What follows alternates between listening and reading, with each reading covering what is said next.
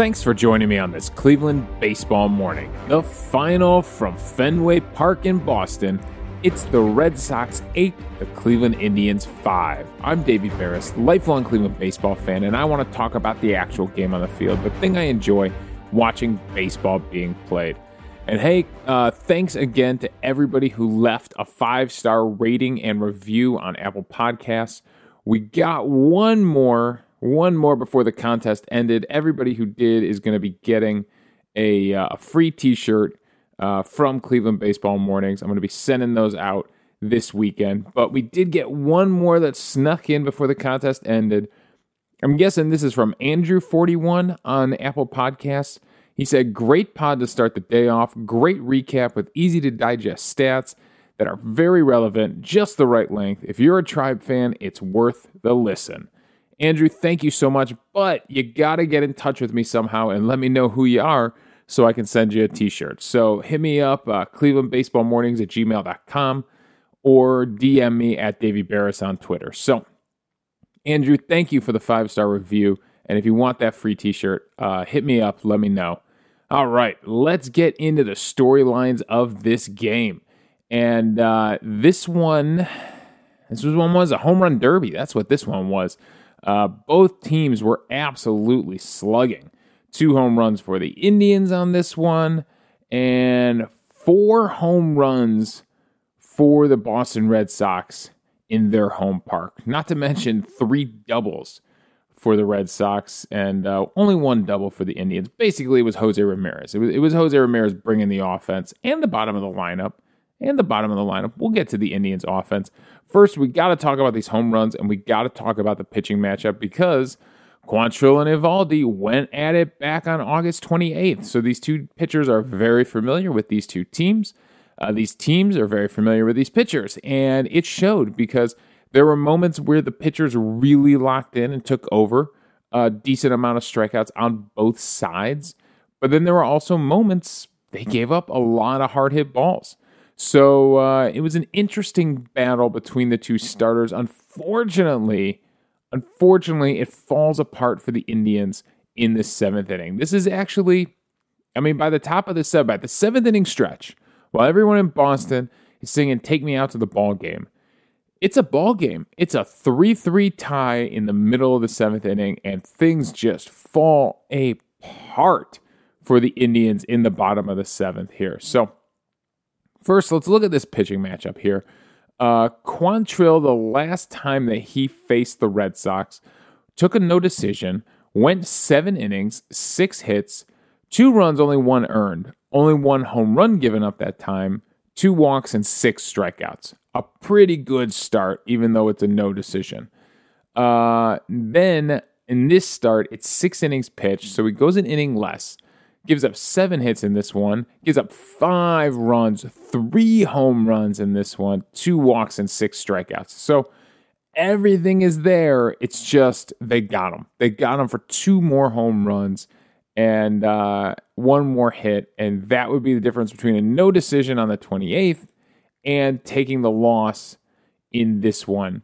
Uh, yeah, now the Indians would lose that game on the 28th, five to three, but neither starter would uh, figure into the decision.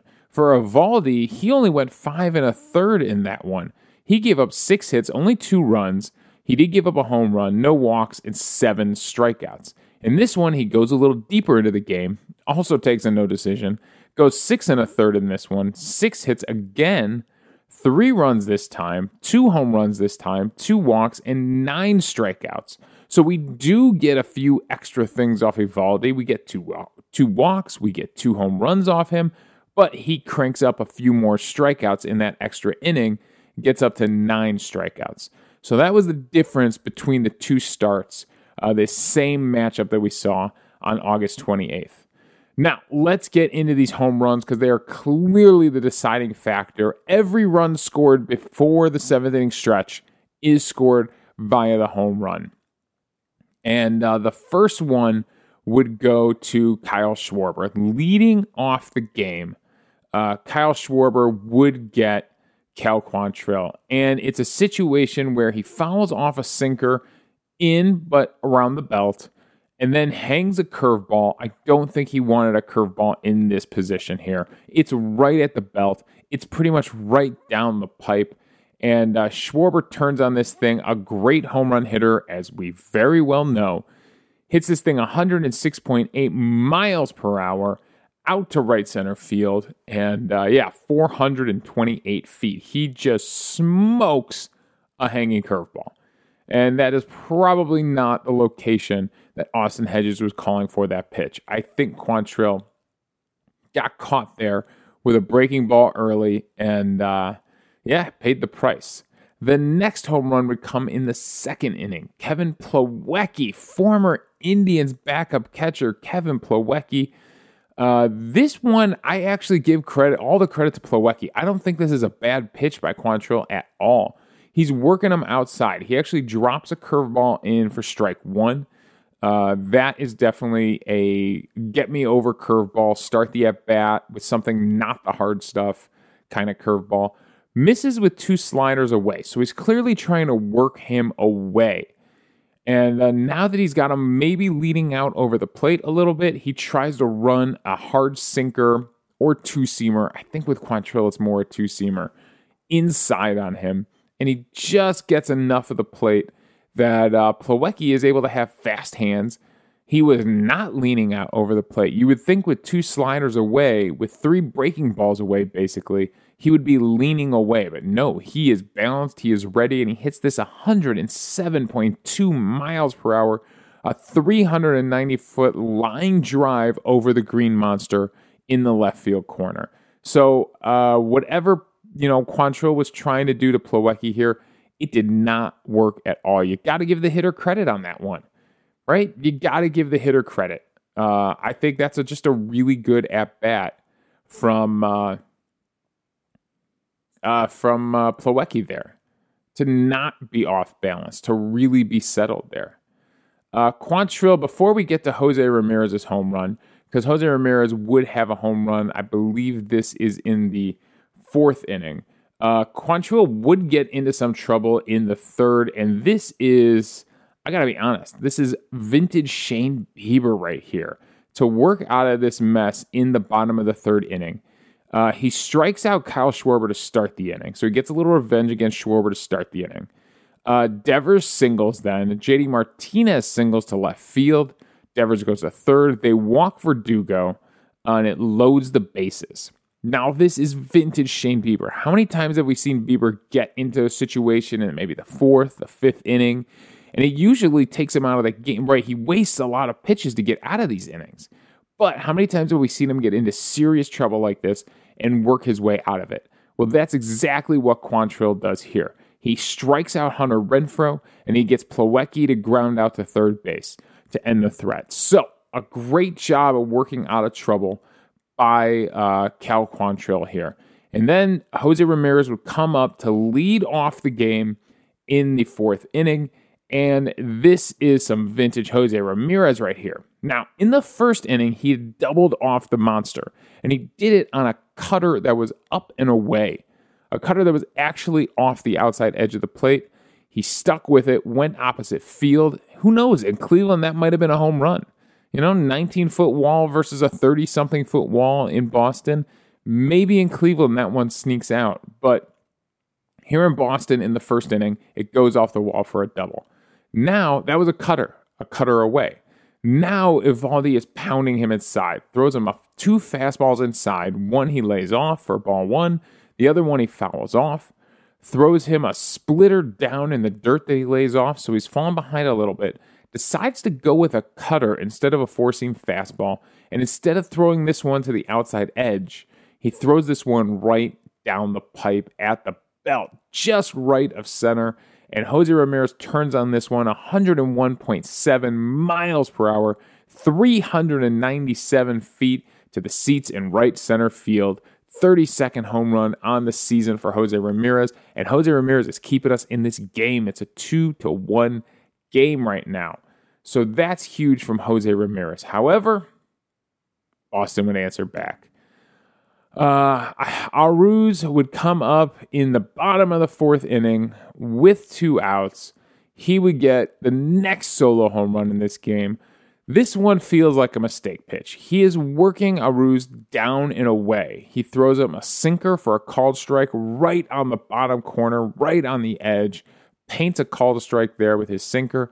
The slider he misses with, tries a backdoor slider and misses with it, leaves it a little outside, throws him a changeup down in the dirt that he lays off. Now he's down in the count 2 1 throws him another sinker. This one is middle and up at the letters, and Arauz turns on it 102.6 miles per hour, 412 feet.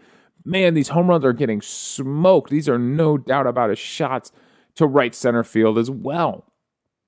I think Schwarbers and Ramirez and now Arauz is all clear the bullpen out there and make it into the seats. So uh, some big, big home runs being hit out to right center field in this game. So they answer right back. And uh, the Indians once again are looking at a two run deficit until Bobby Bradley and Austin Hedges make them pay. They come up in the seventh inning now. So uh, it really felt like Eovaldi was cruising. And we'll talk about the strikeouts in a second. But this time, uh, Bobby Bradley comes up. He's able to uh, get a single to get on. Uh, he actually had two hits on the day for Bobby Bradley, hitting down in the seventh spot. Um, so after working a decent at bat, he gets a cutter uh, that he hits 103.5 miles per hour for a single into right field. So a good at bat of really laying off some stuff, uh, some curveballs that didn't come close to the plate, laying off a splitter that was down, not chasing anything, and then getting a cutter right down the pipe and doing damage with it. Uh, we will see later in this game where uh, in the ninth inning, where someone got a fastball right down the pipe and couldn't do anything with it. And most major league at bats, you're lucky to get one pitch to hit. The pitch to hit was this cutter down the middle, and Bobby Bradley shot it out in the right field for a single. Then Austin Hedges. How many times have we seen this where you throw a guy the same pitch back to back in the same location? He's going to make you pay. And that's exactly what Austin Hedges does here. Eovaldi starts him with a four seam fastball, middle up, that he fouls off, uh, just above the belt, maybe at the belly button, right? Uh, throws him another four seam fastball, same speed, same spin. Throws him another four seam fastball. This one rides a little higher, and Austin Hedges lifts it 104.6 miles per hour, 387 over the green monster for a home run, for a two run home run to tie the game. So Eovaldi making mistake here to Austin Hedges. And Hedges has his moments this season. I know he's frankly a terrible hitter, but he has his moments. Eighth home run on the season, and this one ties the game. All right, then everything would just go to hell. Everything would absolutely go to hell in the bottom of the seventh inning. He'd start the inning off with a walk. You don't want to do that. You don't want to do that after your team just tied the game up. You don't want to start the seventh inning with a walk. Arauz would then double off the left field wall. Mercado would. Mercado thought he had a play on it. Maybe in Cleveland you have a play on it, but not the green monster. You can't let the monster fool you like that. You got to play it off the wall. And if you do, you probably hold Arauz to a long single. You probably could fire that ball in a second and hold him to a long single chances are that that runner probably gets the third anyways. Um, but yeah, you you really could have held him there if you play it off the wall. We've seen Red Sox outfielders do it to us. It's the Boston advantage. Their outfielders know how to play the monster. Instead, he tries to make a catch on the ball, and then it bounces off the monster, and he's got to go chase it. Uh, so they go to Trevor Stephan, and uh, Kyle Schwarber would immediately hit a double into center field, into right center field. It would bring both runs into score. So going to Trevor Stephan does not work in this situation. The first batter he faces is Schwarber, and Schwarber makes him pay.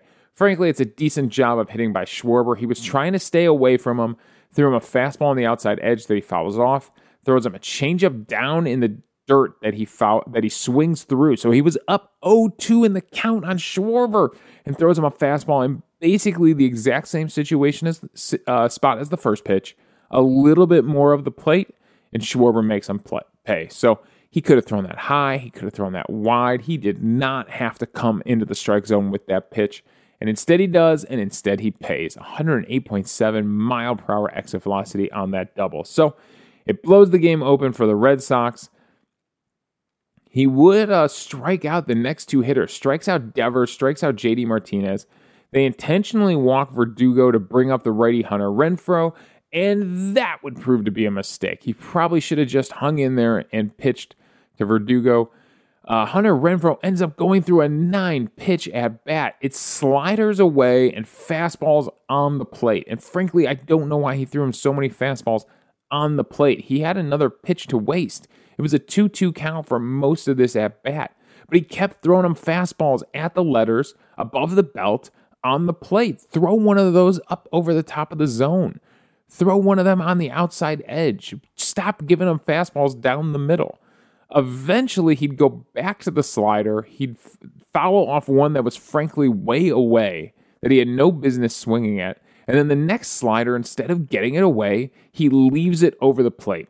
He leaves it on the plate, and Hunter Renfroe turns on this one, only hits at 97.4 miles per hour, but it goes out to center field, and it's a big three run home run for the Red Sox. The Indians would have to scratch back at this point. Uh, they are able to scratch across a run in the eighth and a run in the ninth and get little rallies going. It's just, it's just not enough. It's just not enough. With two outs, Bradley Zimmer would single in the eighth. Uh, Daniel Johnson would walk, move him up. Daniel Johnson pinch hitting for Oscar Mercado. And then Bobby Bradley would get a bloop single to uh, left field that would bring in Bradley Zimmer to score. Austin Hedges would fly out to end that threat. So we had a chance. We had a chance there. And then in the ninth inning, Andres Gimenez would single to lead off the inning. Uh, after a Myles Straw flyout, Amed Rosario would finally get on the board, you know, in the box score with a single up the middle. Jose Ramirez would shoot one down the right field line. If that's in Cleveland, that's a two run double.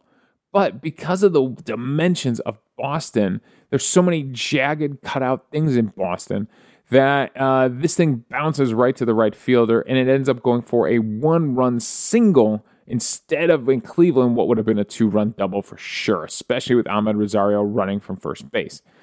So they play it safe though, and they know they have a lot of runs to score. Franmil Reyes comes up, he's the game tying run, strikes out bad, strikes out really bad just gets blown away on three pitches here and uh, swings through a or fouls off a sinker um, that was in that was challenging him in. Frankly, that was his pitch to hit. That was the one. He fouls it off. Check swing foul on a sinker that was way too far inside, and then chases a slider down and away, which I think we all saw coming uh, to strike out here. And then Bradley Zimmer would strike out to end the threat. He had a chance once again, the game tying run. And this time he chases on a, uh, a 1 2 count. He chases a changeup that was down and away. Now, we said in every at bat, there's usually one pitch to hit. And you got to take advantage of it when you get it. The first pitch in this bat was a sinker that was up and in, should never have been a call to strike. At least a good baseball or two off the plate, it gets called a strike. Then a changeup in the dirt that he lays off. So he's got a 1 1 count.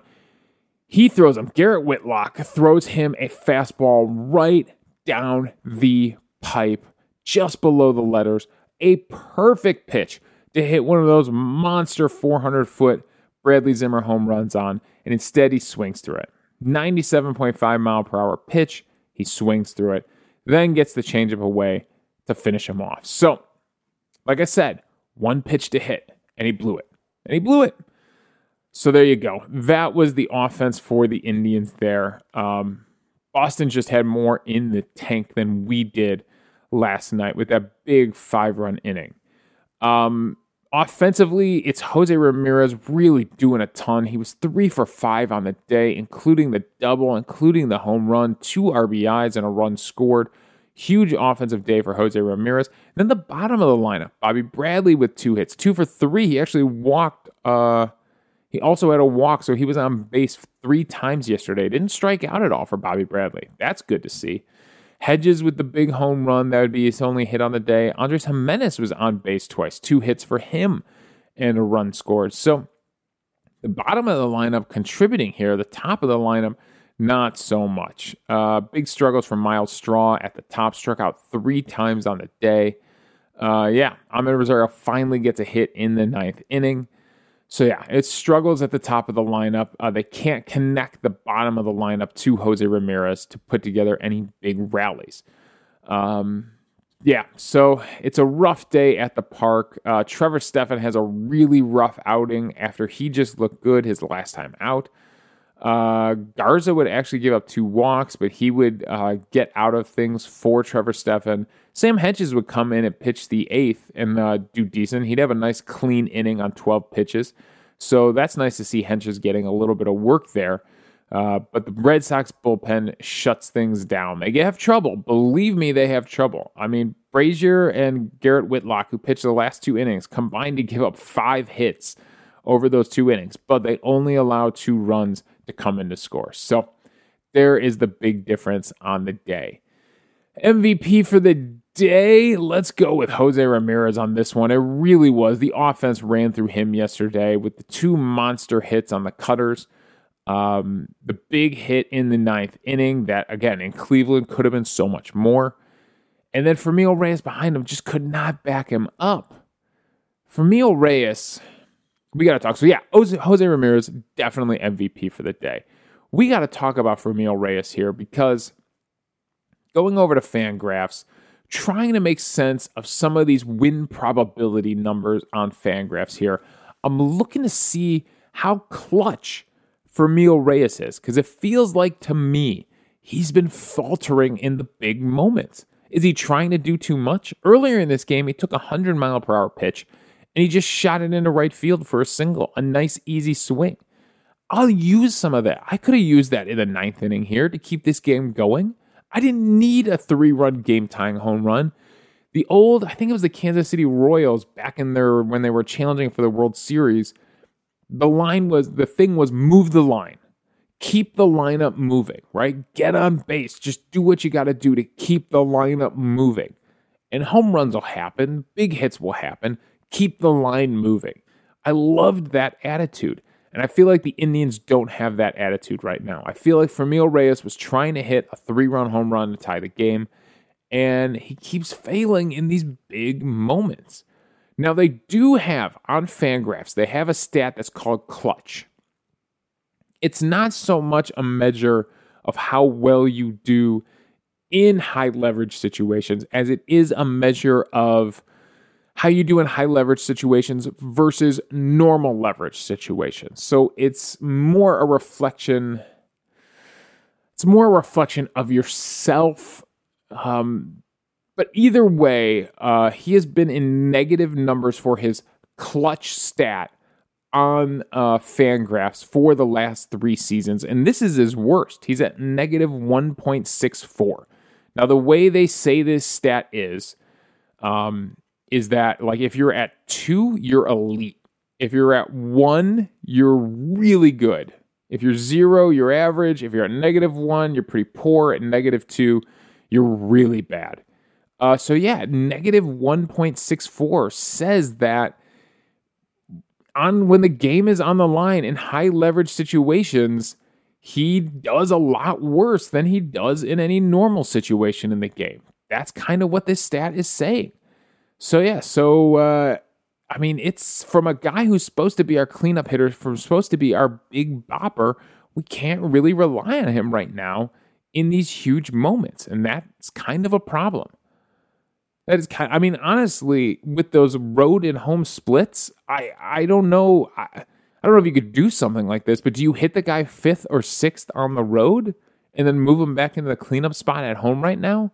I don't know, you, you, would crush a guy's confidence if you did that. You have to believe that Franmil is going to figure out how to hit on the road. Um, it's, it's just got to click one of these seasons. So they very much say that this is not a stat that you can use to predict the future because um, you know you never know what's going to happen in these clutch situations, right? It's always a roll of the dice. It's always a coin flip. It's there's nothing that predicts the future here. Um, there are some stats that can predict the future. If especially like if a a pitcher's velocity or spin on a ball is changing over time or something like that. There are there are some stats that can predict the future. If a guy can't catch up to fastballs anymore and he, he just keeps hitting everything to the opposite field, he's not pulling the ball like he used to. There are some things that can predict the future, but this is not one of them.